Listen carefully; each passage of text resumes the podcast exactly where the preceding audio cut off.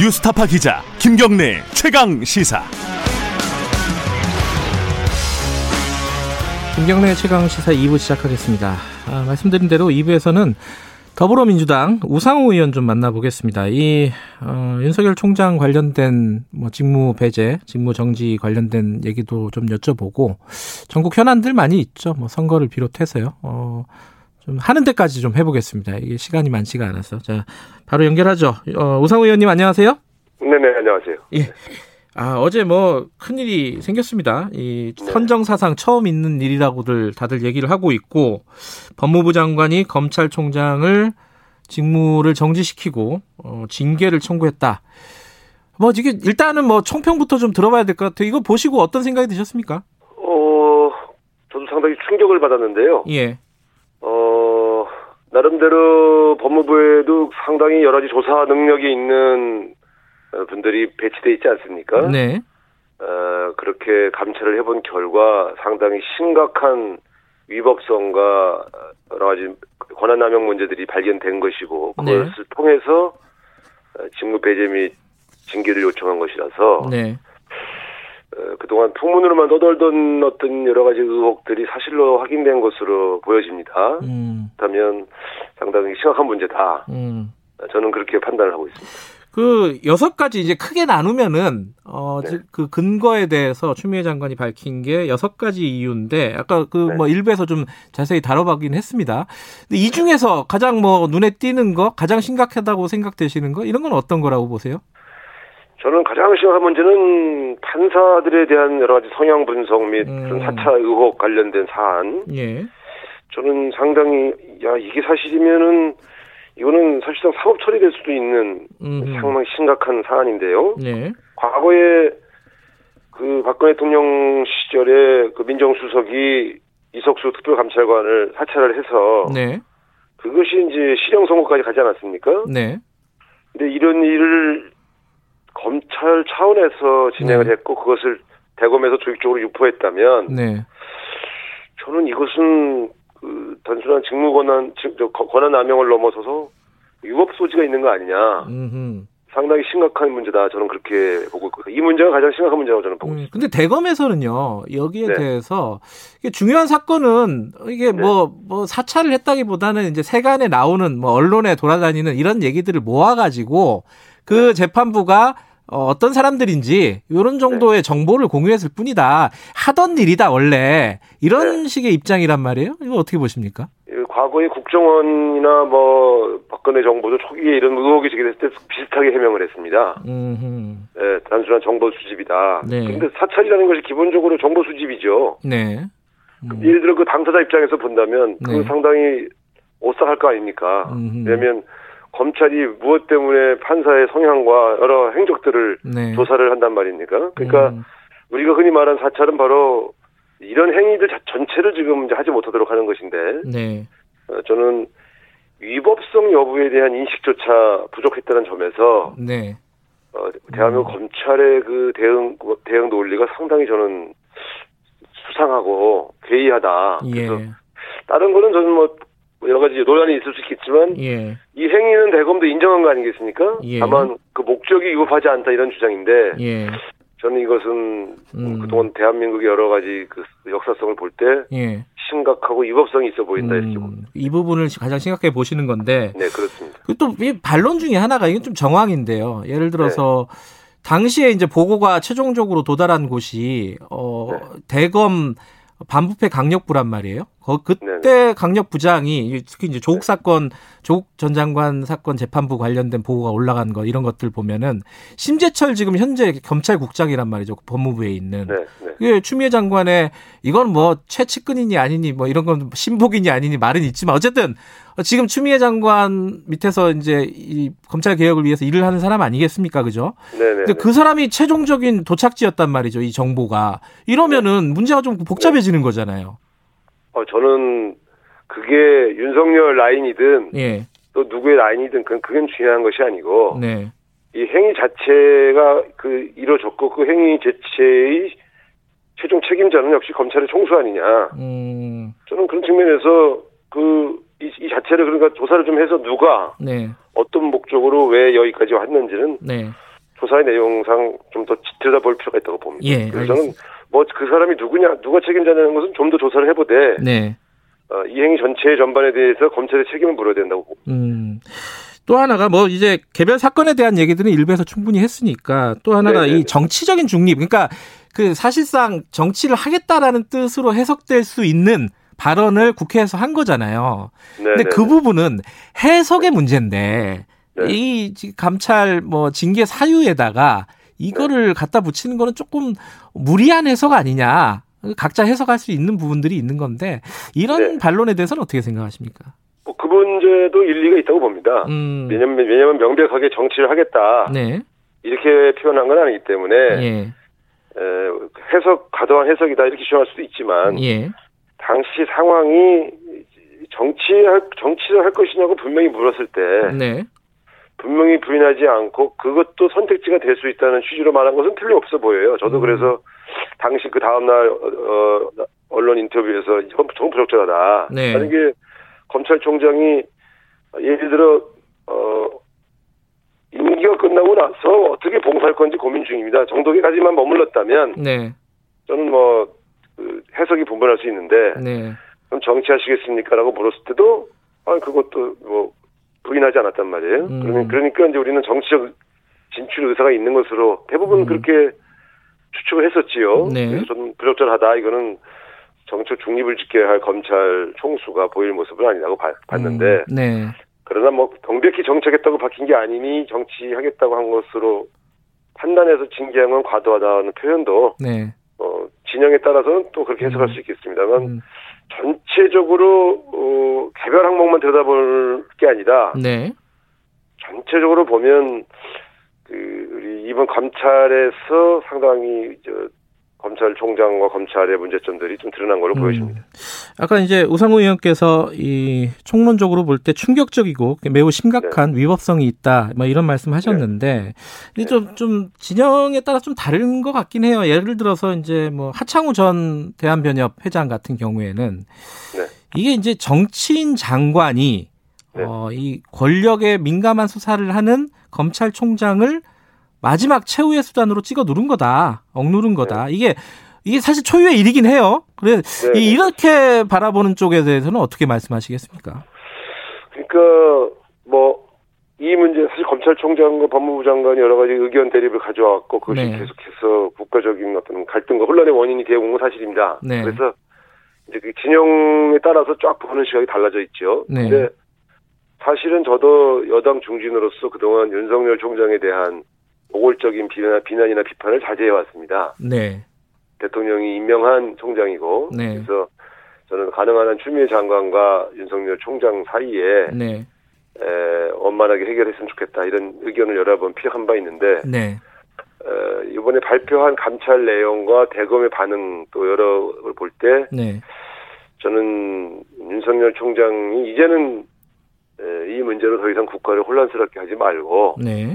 거치 문제를 결정할 때가 온 것 같다 음. 그런 쪽으로 저는 생각을 하고 있습니다. 근데 그 거치 얘기를 말씀하셨으니까 여쭤보면요. 네. 지금 네.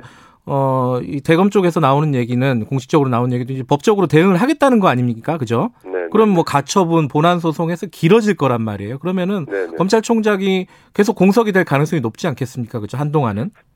그러니까 지금 그 검찰 조직 전체의 미래를 좀 봐야, 바라봐야 되지 않겠습니까? 음. 지금 과연 이 상황을 계속 유지하는 것이 에, 윤석열 검찰총장에게 이 생각할 때 음. 대한민국과 검찰 전체를 위해서 바람직한 것이냐. 네. 저는 오히려 본인이 자신의 명예 때문에 싸우겠다고 한다면 네. 자연인으로 가서 그, 음. 그 문제들을 다루는 것이 네. 오히려 더뭐 국가와 본인에게도 바람직한 게 아닌가. 음. 제가 에, 지금까지는 수많은 사람들이 총장에 대한 거치 얘기할 때 저는 사실 거기에 끼어들지 않았었습니다. 아, 그러나 음. 지금 바라보건대 이 상황은 어, 단순히 개인의 명예 에, 문제를 넘어서 문제가 좀 되고 있고 예. 결과적으로는 검찰에게도 바람직하지 않은 결과를 만들 것이 거의 분명하다. 음, 네. 그래서 진짜 검찰을 사랑한다면 네. 저는 지금쯤은 거치를 결정할 때다. 저는 음. 지금 사태 사태를 고민해야 된다. 이렇게 네. 근데 이제 사- 거칠 결정해야 된다라고 말씀을 하시지만은 윤석열 총장은 그럴 뜻은 아직까지는 없어 보입니다. 네. 그러면은 인사권자가 나서야 되는 거 아니냐. 그게 이제 청와대 대통령 아니겠습니까? 그죠? 네. 근데 요번에 어, 이 징계, 에, 징계 관련된 것, 그리고 직무 정지와 관련된 보고에 대해서 대통령은 아무 반응을 하지 않았다고 공식 입- 입장이 나왔어요. 네. 뭔가 얘기를 해야 되는 거 아니냐. 그리고, 어, 이 징계라기보다는 오히려 해임을 건의하고 해임하는 이런 방식이 더 깔끔한 거 아니냐. 말하자면은. 검찰을 위해서도 그렇고. 이런 의견에 대해서는 어떻게 보십니까? 저는 대통령에게 보고를 했고 대통령이 아무 반응을 보이지 않았다고 하는 발표가 청와대의 반응이라고 생각합니다. 예. 그런 측면에서 본다면 에, 먼저 윤석열 총장이 에, 자진해서 네. 거치를 결정할 시간을 나는 기회를 준 것이라고 봅니다. 음, 기회를 그리고 줬다. 예. 그렇죠. 그러니까 사실 음. 굳이 청와대가 추미애 장관의 보고를 받았고 반응을 보이지 않았다는 발표를 해야 할 이유가 없지 않습니까? 네. 근데 그 발표한 것은 우회적으로 네. 어, 이제는 대통령께서도 어, 검찰총장의 거치에 대한 네. 어, 암묵적인 기회를 준 것이다. 저는 그렇게 음. 해석을 하고 있습니다. 기회를 준 것이다. 거치를 결정할 네. 수 있는. 네. 아, 이게 이제 유승민 전 의원의 얘기인데요. 왜 대통령은 네. 법무부 장관 뒤에 숨어서 한마디 말도 하지 않느냐. 비겁하다. 네. 이렇게 얘기를 했단 말이에요. 어, 지금 다르게 해석하시는 거죠. 그죠? 그렇죠. 저는 사실은 어, 어쨌든 대통령으로서는 본인이 임명했던 총장의 문제에 대해서 상당히 곤혹스럽지 않겠습니까? 기 그렇겠죠. 때문에 예. 에, 그를 즉답을 하거나 어떻게 어떤 거치에 대한 얘기를 하는 것은 굉장히 어렵습니다. 음. 그런 측면에서 어, 저는 유승민 전 의원의 말씀처럼 그렇게 그렇게 운영할 수 있는 그런 자리가 아니다. 음. 그 대통령이라는 자리는 네. 그런 측면에서 저는 해석을 하고 있습니다. 자, 그러면은 지금 말씀하시는 거는 어, 본인 스스로 거치를 정하는 게 가장 지금 좋은 방법이고 청와대는 나설 수 없는 상황이라고 한다면은 네. 이게 사실 이제 임기가 보장돼 있는 검찰총장을 해임할 수 있는 방법은 국회 탄핵이 있잖아요. 네. 그 최후적으로는 그런 것도 고려하실 수 있는 건가요? 저는 어쨌든 이 그 검찰총장 문제로 이렇게 그 나라가 오랫동안 시끄러지고 네. 그래서 또, 어, 무슨, 저 변호, 무슨, 뭐 국회 절차까지 네. 이렇게 가는 그렇게, 그 문제는 그렇게 된다면 굉장히 장기화되는 거 아니겠습니까? 그렇죠. 예. 예, 근데 저는 그것은 국가를 위해서 바람직하지 않다. 그래서 음, 일차적으로 사퇴할 수 있는 네. 기회를 드리고, 네. 근데 이분이 이, 끝까지 뭐 사퇴하지 않겠다고 그렇게 버티신다면 네. 적절한 시점에 저는 대통령께서 해임해야 된다고 생각합니다. 아, 대통령이 그러니까 해임해야 된다. 이제는, 이제는, 음, 이제는 거치 문제를 피할 수 없게 되었다. 음, 1차로는 사태를 지금 제가 권유해 보시는 거고요. 네. 근데 뭐 본인이 계속해서 이 문제를 장기적으로 혼란스럽게 만들어서 네. 본인의 명예만 꾀한다면 네. 그때는 대한민국과 검찰의 미래를 위해서 대통령이 결단하셔야죠. 그걸 뭐 음. 국회까지 와서 음. 이렇게 시끄럽게 할 수 있겠습니까? 알겠습니다. 이 관련된 얘기인데 사실 네. 이제 검찰 개혁하고 연관되는 얘기죠. 공수처법. 이게 지금 국회의 가장 큰 현안 중에 하나 아니겠습니까? 네. 오늘 이제 회의를 열어요. 이제 국회의장이 좀 중재를 해서 다시 이제 추천위 회의를 여는데 네. 이게 잘 될 가능성이 그렇게 제3자 입장에서 보면 안 될 가능성이 높은 것 같아요. 왜냐하면 야당의 입장이 뭐 변한 것도 아니고 여당 네. 입장이 변한 것도 아니고 자 안 될 경우에 어 네. 이게 공수처법 개정으로 가는 겁니까? 아, 저는 사실은 지금 윤석열 총장 문제도 결국 시작은 네. 이 공수처 신설과 관련되어진 갈등과 이견이 예. 장기화되면서 여기까지 왔다고 봅니다. 네. 그렇기 때문에 에, 이제 어, 어, 이 코로나 전국으로 코로나 위기로 인해서 참 나라도 여러 가지 복잡하고 힘들고 국민도 지쳐 있는데 네. 이 사회적 갈등과 혼란을 계속해서 키워서 끌고 가는 것은 네. 바람직하지 않다고 보고요. 예. 어, 마지막 그 회의에서 예. 또 공수처장 후보를 선임하지 못한다면 네. 부득이하게 국회가 예. 어, 이 법안 처리를 해서 네. 이 기나긴 논란의 종지부를 찍어야 한다고 봅니다. 이게 언- 언제까지 나라를 이렇게 길게 아. 끌어갈 수 있겠습니까? 예. 그래서 음. 저는 이제 올해 안에 모든 걸 다 마무리하자. 12월 음. 초에 음. 다 끝내된다 이렇게 봐야집니다. 근데 지금 예산하고 뭐 이런 네. 것들이 이제 중요한 것들이 남아 있잖아요, 지금 국회에. 네네. 근데 이런 네. 것 이게 공수처법이 이렇게 틀어지면은 아니, 이게 틀어지는 게 아니라 만약에 개정으로 어 네. 국민의힘이 반대하는 상황에서 개정을 밀어붙이면은 결국은 이런 다른 것들이 또 이게 파행을 겪지 않을까 이런 걱정들이 많이 있는 것 같아요. 아유 지금까지 뭐 한숨을 쉬시고. 야- 야당의 예. 야당의 협조를 받아서 지는된 일이 뭐 몇 가지나 되겠습니까? 그래서 음, 예, 어쨌든 가장 가능한 방법은 여야 합의로 모든 네. 일을 진행하는 것이 가장 최선이고요. 네, 그게 안 될 때 지리하게 오래 끄는 것이 과연 더 좋으냐 아니면 네, 때로는 책임 있는 여당의 모습을 보일 것이냐 하는 음. 문제의 결단인데요. 네. 어, 그런 여러 가지 문제는 이제 저 원- 원내 대표가 원내 전술을 전술 전략을 펼칠 테니까 음. 네, 그건 좀 지켜봐야 하겠지만 어쨌든 큰 원칙에서는 네, 에, 그동안 몇 년을 끌어온 사안인데 네, 이제는 더 이상 이 문제로 국가가 완전히 그, 그 혼란과 갈등으로 네. 점철되지 않게 정리할 때가 됐다 네. 이렇게 판단합니다. 알겠습니다. 뭐 검찰 관련된 얘기 뭐 여긴 여기서 정리하고요. 원래 사실은 오늘 선거 때문에 저희들이 모셨는데 선거 얘기는 뭐 몇 분 하지도 못하겠네요. 아니 아, 네네. 출마 선언 언제 하시는 겁니까? 이게 기다리는 분들 많이 있을 것 같은데요. 네, 뭐 기다리시는 분이 많은지는 모르겠습니다만은 예 예. 네, 원래 11월 말쯤으로 예정을 하고 있었는데 예. 이제 여러 현안들도 많고 예. 또 사실은 저희 당에서 출마하시려고 하는 분들의 거취도 분명해 보이지 않아서 예. 네, 지금 계속 정리를 좀 준비를 하고 있는 중입니다. 아, 이게 그래요? 의외로 준비할 게 많더라고요. 아 네. 그래요? 어 그냥 하면 되는 건 줄 알았는데 그게 아니군요. 예. 그 잘 정리해서 말씀드리겠습니다. 예, 지금 이제 다른 분들 많이 이제 출마를 고민하시는 분들도 있고 이미 선언하신 분들도 있는데 네, 네. 금태섭 전 의원 출마 선언 사실상 출마 선언이죠. 어, 이거 어떻게 보십니까? 출마 선언을 하셨는가요? 아니 아니 그러니까 사실상 아, 네. 글쎄 저희 당에 있던 그 분이라서 예, 조심스럽긴 합니다만 네, 만약 당을 나갈 때부터 어, 무소속으로 서울시장 출마를 계획하고 계산하고 움직인 거라면 음, 그 탈당 동기의 순수성이 저는 상당히 훼손된 것이다 이렇게 보여- 보아지거든요. 음, 그러니까 어, 하려면 우리 당 안에서 시장 출마를 하시는 게 좋지 않았을까. 근데 음, 그 시장을 나가기 위해서 당을 나간 것이라면 참 그, 그, 그분답지 않은 음. 행보다. 저는 그렇게 생각합니다. 뭐그 부분은 뭐 금태섭 의원에게 직접 좀 여쭤봐야 될 것 네네. 같고 뭐 서- 시장 선거 뭐 서울시에 대한 비전 뭐 이런 것들은 나중에 한번 더 기회가 네네. 있을 것 같고요. 네네. 이걸 하나 여쭤볼게요. 저번에 그 박영진 의원 관련 에, 저 인터뷰를 할 때 이런 비슷한 얘기가 나왔어요. 뭐냐면은 86세대에 대한 얘기 있지 않습니까? 네네. 이 좀 세대 교체가 필요한 거 아니냐. 그리고 뭐 그 전부터 86세대가 이제 일종의 우리 사회의 기득권이 된 거 아니냐. 뭐 이런 얘기들을 많이들 해왔습니다.